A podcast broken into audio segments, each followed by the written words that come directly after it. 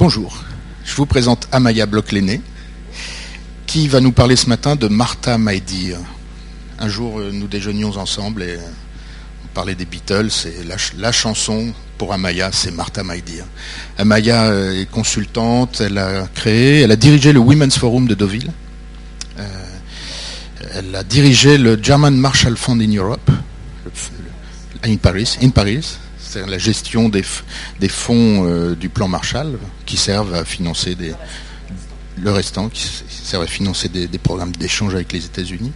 Et puis, euh, chez Avas, tu étais responsable du, Forum international du sport à Barcelone. Euh, bonjour. en venant ce matin, je réfléchissais aux raisons pour lesquelles Lucas avait eu l'inné saugrenue de me demander de venir. J'ai regardé un peu les, les, intervenants que vous avez eus euh, dans le passé. Je me suis aperçu qu'il y avait de très grands spécialistes, euh, des gens qui connaissent très bien leur sujet. C'est pas du tout mon cas. Je suis pas musicologue, je suis très mélomane. Euh, je, joue beaucoup de musique, j'écoute beaucoup de musique, je vais dans tous les concerts, donc c'est une passion. Mais j'ai pas d'expertise en tant que telle outre le fait d'écouter dans, le métro tous les matins, euh, pas seulement les Beatles, mais beaucoup les Beatles, et de, me dire à chaque fois, mais pourquoi je trouve ça si bien? Et c'est là où je remercie Lucas, c'est que d'avoir été obligé de plancher, parce que je suis bon élève, euh, pour vous, ça m'a amené à même faire des découvertes sur les raisons pour lesquelles je pense que ce groupe est le grand groupe euh, de pop du XXe siècle. Et donc moi-même, en travaillant, j'ai appris des choses qui est toujours assez souverain. Euh, ce que je vous propose, euh, et je ne vais pas être très longue parce que moi je ne sais pas parler très longtemps, je parle généralement de manière assez synthétique, quitte à ce qu'après on développe, c'est de, prendre cette intervention en, trois moments. Le premier est un moment un peu business éco, puisque Lucas jugé utile, et c'est vrai, qu'on se représente très rapidement l'empire financier que représentent les Beatles encore aujourd'hui, notamment en termes de droits, parce qu'il y a eu aussi des sujets un peu de controverse là-dessus. Euh, de faire un deuxième temps sur les six ou sept raisons qui font que pour moi les Beatles sont le groupe du XXe siècle dont pas tout découle mais beaucoup de choses découlent. Et en fin d'intervention, je pense qu'on pourra écouter la chanson parce que tout ce que je vais vous raconter le mieux possible pendant 20 minutes se retrouve normalement dans Martha My Dear, qui pour moi est un petit bijou. Euh, c'est pas le seul, mais vraiment un, bijou qui euh, synthétise et retranscrit tout ce que moi j'entends, et je ne suis pas la seule, Dieu merci, quand j'écoute les Beatles. Euh, pour très vite en introduction, pour revenir à, pourquoi je suis là, euh, je crois que ce programme et ces moments euh, en dehors de vos cours réguliers sont des moments de partage de passion avec des gens qui ont des passions. Donc une fois de plus, je ne suis pas une experte, mais les Beatles, j'écoute ça dans mon bain, au petit déjeuner, en vacances, dans l'avion, tout le temps. Et de temps en temps, ça fait du bien de partager avec des gens d'une génération euh, qui n'a pas été élevée avec les Beatles, moi non plus d'ailleurs, parce que je suis né au moment où ils ont commencé, euh, des choses qui en plus se retrouvent, et c'est là où je voulais en venir, dans le processus de création. C'est-à-dire qu'en réfléchissant sur ce sujet, je me suis aperçu que beaucoup des choses qui valent pour les Beatles valent pour le processus de création qui pour moi est une transgression, mais pas nécessairement dans le rejet, la violence ou la rupture, mais plutôt dans la synthèse entre le passé et le présent, et dans le fait de dévoyer des choses classiques et les utiliser autrement.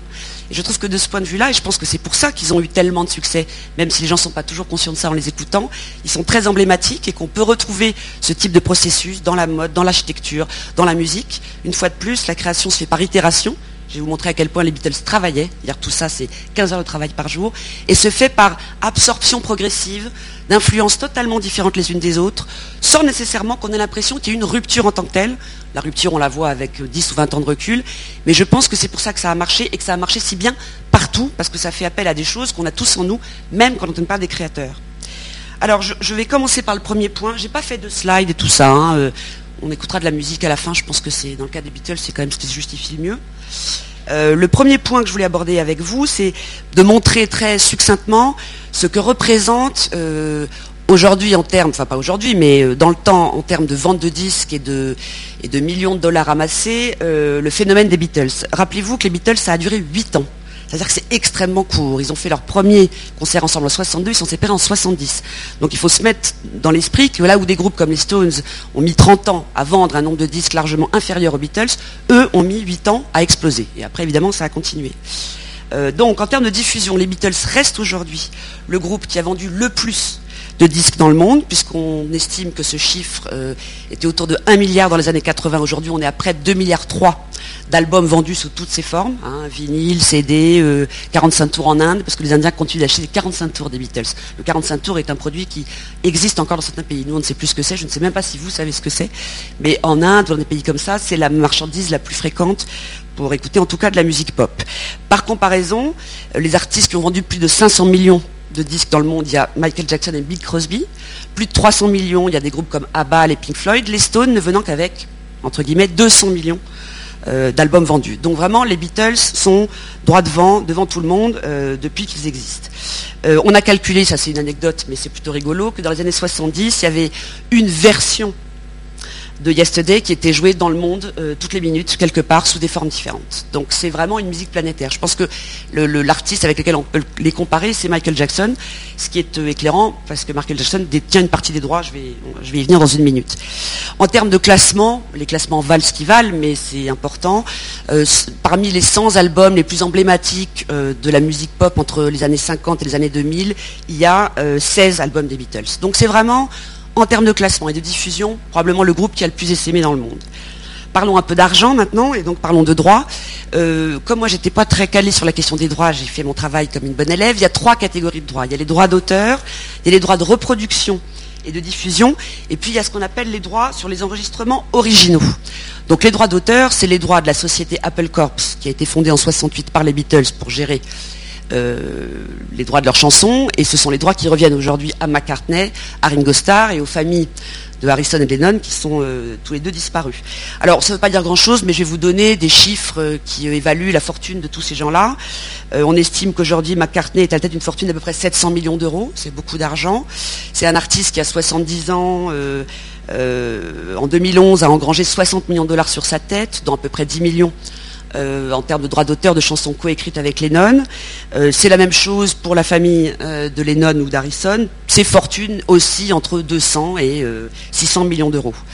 donc la société, et c'est important pour la suite sur la question des droits, qui, a été créée en 68, assez peu de temps en fait, quand on y pense, avoir leur rupture pour gérer tout ça, s'appelle Apple Corps. Euh, donc on va venir au conflit avec Apple, puisque ça a été la grande histoire des 20 dernières années. Euh, et c'est une société qui gère plus de 600 millions d'enregistrements sous toutes les formes des Beatles euh, depuis leur existence. Alors en termes de droits de reproduction et de diffusion, c'est Sony et une, filiale de Sony qui s'appelle Sony ATV qui possède ces droits. mais un des actionnaires majoritaires de Sony, c'est Michael Jackson. Donc en fait, c'est à la fois Sony et Michael Jackson. Alors, Sony a, donc le, monopole sur les droits de reproduction euh, et de diffusion. Euh, c'est McCartney lui-même qui avait conseillé à Michael Jackson d'acquérir une, société d'édition en disant tu ne peux pas faire ce métier sans faire ça. Il ne s'est pas douté que c'est la sienne euh, que, Michael Jackson rachèterait. je crois que Michael Jackson a fait un petit chèque de 50 millions de dollars à l'époque pour acquérir une partie de Sony. Comme vous le savez, Michael Jackson est mort, il y a des histoires d'héritage sans fin, euh, le conflit n'est pas euh, réglé. On pense qu'une partie des droits de Jackson vont être liquidés pour payer les dettes euh, de l'artiste qui sont monumentales. On parle de ce point de vue d'un rachat du catalogue entier par Sony pour une somme de 1 milliard de dollars. Donc la puissance des Beatles aujourd'hui, c'est encore ça. Et d'un point de vue plus anecdotique, quand on veut utiliser une chanson des Beatles, comme les producteurs de Mad Men ont voulu le faire dans un épisode, on paye 300 000 dollars. C'est-à-dire pour la diffusion d'une chanson une reproduction d'une chanson des Beatles dans une série américaine, c'est ce qu'on paye. Comme ça doit arriver toutes les 10 minutes, ça vous donne une idée du calcul de ce que peuvent rapporter ces droits de reproduction et diffusion. Euh, pour chaque chanson. Ça dépend. Ça, se négocie avec. Euh, comme Mad Men était une série emblématique, euh, Apple Corp ça fait payer très cher. Sony et Apple Corp ont fait payer très cher. Mais ça a aussi entre 100 000 et oui 300 000 dollars pour avoir le droit d'écouter dans une émission, une publicité, n'importe quoi, un enregistrement des Beatles. Alors, en termes d'enregistrement originaux, ça c'est encore une autre catégorie de droits. Sony détient donc les droits sur la musique et les paroles, mais c'est Universal, depuis qu'elle a racheté EMI, qui possède les droits sur les enregistrements originaux. Donc à chaque fois qu'une chanson des Beatles passe dans le monde, il y a trois catégories de bénéficiaires, les auteurs, Sony pour la diffusion et Universal pour le droit euh, de diffusion d'un enregistrement original. Donc il y a beaucoup d'ayants droit en fait. Euh, à l'époque où Universal a racheté EMI qui détenait le, catalogue des Beatles, ils ont été obligés de céder toute une partie de leurs autres actifs, parce qu'autrement ils devenaient euh, monopolistiques en termes de droits, ils ont cédé des vaches à lait comme Coldplay, euh, Tina Turner, pour acquérir les Beatles, étant entendu que c'était une, telle source d'argent qu'ils ont préféré séparer une partie de leurs artistes emblématiques pour garder ce catalogue-là. Alors, euh, le dernier point en termes de business qui était intéressant, c'est là-dessus que Lucas m'avait alerté, c'est la question du passage au numérique, c'est-à-dire la mise à disposition du catalogue des Beatles sur iTunes. Euh, Apple, et c'est un peu le combat de Apple Corps, euh, c'est-à-dire la maison des Beatles contre Apple. C'est un combat qui a duré près de 25 ans. Très vite, Steve Jobs, qui avait déjà pensé à iTunes bien avant que ça existe, comme la plupart des choses à laquelle il a pensé, avait envie euh, d'acquérir les droits des Beatles. Euh, il y a eu une très forte résistance de, la maison qui gérait les droits d'auteur, parce qu'il gagnait tellement d'argent en vendant des CD euh, ou des cassettes ou tout ce qu'on veut, qu'ils ne voyaient pas très bien l'utilité d'aller mettre leurs chansons sur iTunes. Il y a aussi eu, ça je ne sais pas dans quelle mesure ça n'a pas été un peu créé, mais un espèce de conflit idéologique, à savoir que les Beatles vivants ou les héritiers trouvait pas très euh, intéressant euh, la manière de diffuser de la musique par le net, n'avaient pas tellement envie que leurs produits euh, deviennent une marchandise qu'on achète de cette manière-là, se méfier un peu du téléchargement. Donc il y a une question de culture, étonnamment, qui a notamment joué avec McCartney, qui était très réticent, et pas seulement pour des raisons idéologiques, à ce que les Beatles deviennent un produit comme un autre sur le catalogue d'iTunes. Il a fallu attendre 2010 pour que la question soit réglée et qu'on retrouve sur iTunes. Je vous conseille d'ailleurs d'aller voir parce que l'iconographie qu'ils ont fait autour de ça est très très belle. Moi je trouve que Apple a très bien utilisé euh, les pochettes des disques, la manière de, présenter la présence des Beatles sur le catalogue. Euh, et en fait la question s'est résolue par l'argent pour changer, c'est-à-dire que Apple la pomme, a fait un chèque de 500 millions de dollars à Apple Corps pour avoir le droit euh, de mettre une partie du catalogue, parce que tout n'y est pas d'ailleurs, euh, sur, euh, sur iTunes.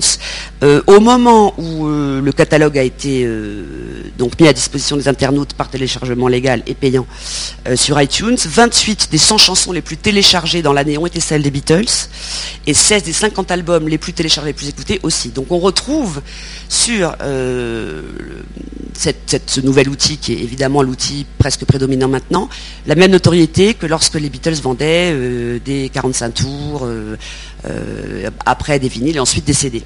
Donc ça ne s'est pas démenti. J'ai essayé de trouver, j'ai pas trouvé des études un peu sociaux, il y en aura peut-être un jour, pour savoir quelle est la classe d'âge qui télécharge le plus les Beatles, parce que je trouve que c'est intéressant. J'ai rien trouvé de, ce point de vue. Mes enfants, à moi, peut-être toute la journée, mais ça doit être de ma faute. je pense que c'est plutôt ma génération. Enfin, je sais pas, je parle dans le vide, mais moi, j'aimerais bien avoir un découpage un peu aujourd'hui pour voir qui sont ceux qui écoutent encore les Beatles euh, et s'il y a d'ailleurs une classification ou si c'est vraiment euh, toutes les classes d'âge et, toutes les origines. Donc ça, c'était un point un peu écho avec des chiffres qui sont faramineux, qui sont en soi pas tellement intéressant, mais qui montre à quel point, euh, pendant 8 ans, et seulement en 8 ans, ce groupe était capable de générer à la fois de la diffusion, de la couverture et beaucoup d'argent. Euh, et je pense que c'est pas seulement du marketing, et c'est là que j'en arrive à mon deuxième développement, c'est que je pense qu'il y a des raisons très profondes derrière le succès et, la marque des Beatles, et c'est celle-là que je voudrais changer avec vous aujourd'hui, parce que c'est celle, moi, qui m'intéresse le plus, euh, au-delà des revenus que ça peut générer pour, pour le groupe lui-même et pour les ayants droit. Euh, j'ai essayé de, classifier le mieux possible une série de six ou sept raisons qui font que pour moi, comparé à d'autres groupes, et il n'y a pas que les Stones, mais c'est vrai que les Stones sont un peu la référence, euh, les Beatles ont vraiment marqué la différence. Euh, et ce qui me paraît intéressant pour euh, revenir un peu à ce que j'ai dit en introduction, c'est que beaucoup de ces raisons valent, à mon sens, pour tout processus créatif. Donc vous êtes des créatifs, vous êtes appelés à être créatifs, vous travaillez dans une, vous êtes formés dans une maison qui est une maison de créativité. Donc j'ai essayé de faire des ponts, même si je ne connais absolument rien à la mode, mais c'est pas grave, en termes de, justement de comment on crée et la transgression c'est quoi et l'innovation, ça marche comment Je pense que, eux sont très emblématiques euh, de ce processus. La première raison, et qui à mon avis englobe toutes les autres, mais euh, que j'ai voulu mettre en avant, c'est que euh, écouter les Beatles de 62 à 70, c'est écouter l'histoire d'une progression. une progression qui montre, un, qu'ils n'ont cessé de travailler par itération et de modifier leur musique, et que pour faire ça, ils n'ont pas créé à partir de rien, mais ils ont incorporé des choses existantes, euh, soit très anciennes comme l'influence du classique qui est très très forte chez eux, soit beaucoup plus récentes comme le rock des années 50 dont ils ont été les, héritiers directs, euh, et du coup à partir de là de projeter des choses qui étaient vraiment nouvelles. Et ça me paraît une fois de plus être le fondement d'un processus créatif euh, ne pas faire table rase, ne pas s'asseoir sur le passé, ne pas prétendre d'ailleurs, ce que moi je trouve toujours fatigant en musique, les artistes qui prétendent ça, euh, faire des choses totalement différentes, ça n'a jamais été leur discours, parce qu'ils n'ont pas fait des choses totalement différentes, ou en tout cas ils les ont fait à partir de choses tout à fait existantes et, euh, comment on dit, imprimé dans la mémoire collective de manière très très en cerveau reptilien, là, au dernier degré de, de notre conscience. Donc une fois de plus, les écouter dans la durée, c'est écouter l'histoire d'une progression et un peu l'histoire de l'évolution du rock and roll, même si moi je pense que ce n'est pas du rock and roll qu'ils font les Beatles, c'est de la pop. Euh, et, on les écoute et chaque chanson, beaucoup de chansons apparaissent comme des espèces de moments ou d'étapes importantes de leur propre transformation et de la transformation du paysage musical autour d'eux. Alors, ce qui montre ça, c'est donc la synthèse de tous les styles musicaux existants, du plus ancien au plus moderne. Je vais aller assez vite parce que ça, on pourrait passer trois heures là-dessus. Quand on écoute les Beatles, qu'est-ce qu'on retrouve? On retrouve du rock and roll, évidemment, surtout dans les premières années. On retrouve du rock psychédélique, qui est une tendance qui s'est développée plus tard, mais qui était présente chez eux. Euh, on trouve de la pure pop britannique, Penny Lane étant l'exemple vraiment d'une chanson que Mika pourrait chanter aujourd'hui. Si vous écoutez Mika, vous retrouvez Penny Lane euh, de plein de manières. Euh, de la musique classique, ça je vais y revenir un peu plus longuement après parce que moi c'est vraiment ce qui m'a intéressé. Et dans la musique classique, je pense qu'il y a un auteur, d'ailleurs je ne pense pas, ils l'ont dit, que les Beatles ont dû écouter dès leur enfance, c'est Bach. Euh, je reviendrai là-dessus dans la chanson parce qu'on retrouve vraiment des choses euh, très propres à la manière dont Bach construit ses partitions, ou construisait ses partitions. des orchestres, des arrangements très sophistiqués qui n'existaient pas à leur époque dans d'autres groupes qui ont été repris par la suite. Je pense en particulier à l'utilisation extensive des cordes et des cuivres, pas du tout dans les premières années, mais très vite après, qui n'ont cessé d'incorporer et qui étaient tout à fait euh, iconoclastes à l'époque. Il y avait très peu de groupes qui mêlaient comme ça des, arrangements euh, venus un peu d'ailleurs, pour la pop en tout cas, des comptines. Euh, on peut penser à Yellow Submarine, Yellow Submarine, qui est une chanson pour enfants, quand vous l'écoutez, à tout point de vue, les paroles, la musique, les bruits, les commentaires. Donc ça, c'est vraiment un univers de l'enfance euh, qui débarque dans la musique, euh, du boléro, euh, même de la musique du cubaine dans I Love Her, qui est une chanson très ancienne.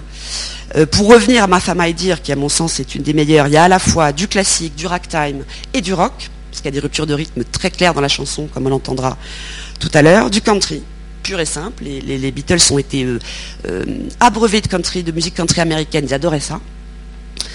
Euh, des collages sonores, de la musique expérimentale et l'introduction, je ne savais pas que c'était la première fois, mais il se trouve que c'est le cas, de musique orientale, notamment de musique indienne, ça c'est vraiment George Harrison qui a développé ça. Euh, la sitar étant un instrument quasiment inconnu euh, en Occident, si je peux parler comme ça, mais à l'époque, et qui a été reprise après par de nombreux groupes, et non seulement la sitar, mais tout un tas d'instruments, d'ailleurs essentiellement venus d'Asie et d'Inde, que les groupes ont ensuite incorporés, dont les Stones normalement, dans leur musique. À propos du classique, j'y reviendrai plus tard, euh, c'est McCartney lui-même qui a dit que de manière complètement euh, comment on dit, euh, néophyte, parce qu'il n'a pas eu une, formation classique très puissante, il a toujours écouté du Bach, et qui s'est très souvent inspiré, c'est le cas dans la chanson d'aujourd'hui, de la structure de la fugue, et à partir de là, il a rêvé, il a développé. Donc c'est vraiment un substrat pour eux qui a beaucoup compté. Et ce que je pense moi, c'est que comme Bach est une des musiques classiques par ailleurs les plus écoutées dans le monde, il y a eu une superposition à l'époque des Beatles entre cette musique classique un peu devenu musique d'ascenseur quelquefois. Hein. Je veux dire, Bach, c'est vraiment... Et leur propre euh, ajout là-dessus, qui fait que ça a résonné chez beaucoup de gens. la deuxième caractéristique de cette utilisation d'univers, euh, enfin, ou d'instruments très différents, c'est précisément les instruments. Quand vous regardez la musique des Beatles, il y a à peu près tout là-dedans. Il y a les instruments classiques de la pop, la guitare, la basse, la batterie. Il y a les cordes et les cuivres, euh, des instruments un peu étranges comme le tuba, de l'orgue. il y a vraiment, on pourrait les recenser, il y a une kyrielle. Ils ont, à mon avis, euh, épuiser toute la batterie d'instruments modernes et classiques dont on peut avoir besoin, euh, ou, dont, on peut servir pour faire une chanson, euh, auquel se rajoute un univers de bruit assez marrant et, très singulier à leur époque, qui va du battement de main au commentaire de Ringo Starr sur une chanson, au bruit de sous-marins ou supposés sous-marins dans Yellow Submarine. Donc ce mélange de une pléiade d'instruments, des arrangements très sophistiqués pour l'époque et l'univers du bruit qui parle à tout le monde, parce qu'elle parle évidemment aux enfants, aux ados, mais aussi aux adultes, des bruits de salle de bain, des commentaires à la fin des chansons. Beaucoup d'artistes ont fait ça après, mais eux, c'était vraiment euh, un élément de rupture. Euh, et, pas mal de critiques ont parlé de, sound worlds en parlant des Beatles. C'est pas de la musique, c'est des univers de son. Et je trouve que c'est ce qui les définit euh, d'une manière assez juste. autre point qui montre vraiment la manière dont ils ont, une fois de plus, dévoyé ou utilisé autrement ce qui existait. Et ça, je l'ai appris en travaillant pour vous. Euh, c'est le premier groupe qui a considéré que le studio d'enregistrement était un lieu de création. C'est-à-dire que jusque-là, les artistes arrivaient au studio, enregistraient, repartaient. Les Beatles, ils vivaient dans leur studio. Ça veut dire que c'est là qu'ils écrivaient, qu'ils composaient, qu'ils travaillaient, qu'ils avaient des idées saugrenues.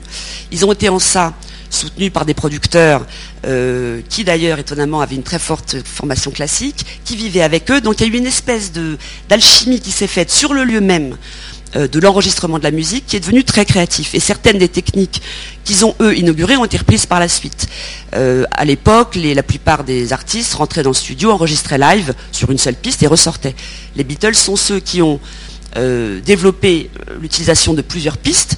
Je chante, je rajoute la voix de Lennon enregistrée la veille qui a fait autre chose, je rajoute une autre piste qui est un bruit. Donc c'est des techniques, moi je ne le savais pas, hein, qui étaient assez iconoclastes à l'époque, et ça ils l'ont vraiment systématisé. Et quand j'ai euh, cité en introduction euh, le fait que c'est des heures de travail, euh, il y a une jolie chanson de Rico Starr dont j'ai oublié le titre, c'est pas une des plus connues, qui parle de ça. Ce sont des gens qui travaillaient 24 heures sur 24. Alors ils dormaient, ils avaient des familles, mais ils se sont vraiment enfermés dans un cocon, dans un lieu qui est devenu pour eux un laboratoire. Et c'est ça aussi, je pense, la grande force des Beatles. Et une fois de plus, on revient au lien avec le processus créatif. C'était un labo permanent. Euh, toujours rajouter, toujours intégrer, euh, jamais laisser tomber des choses avec lesquelles on n'était pas très confortable, mais qu'on finissait toujours par réussir à mettre quelque part. Donc cette espèce de processus itératif, avec des chansons moins réussies, des chansons totalement psychédéliques, qui d'ailleurs ont été très peu écoutées, très, pardon, très peu écoutées, mais une forme de je cherche, de quête, de recherche permanente, euh, qui à mon avis fait la très grande différence euh, entre eux et les autres. Euh, je ne sais plus quelle critique disait la différence entre les Beatles et les autres, c'est que les Beatles n'ont jamais trouvé leur style, ils l'ont développé. Beaucoup d'artistes, à l'époque et après, avaient trouvé un style et ont reproduit le style.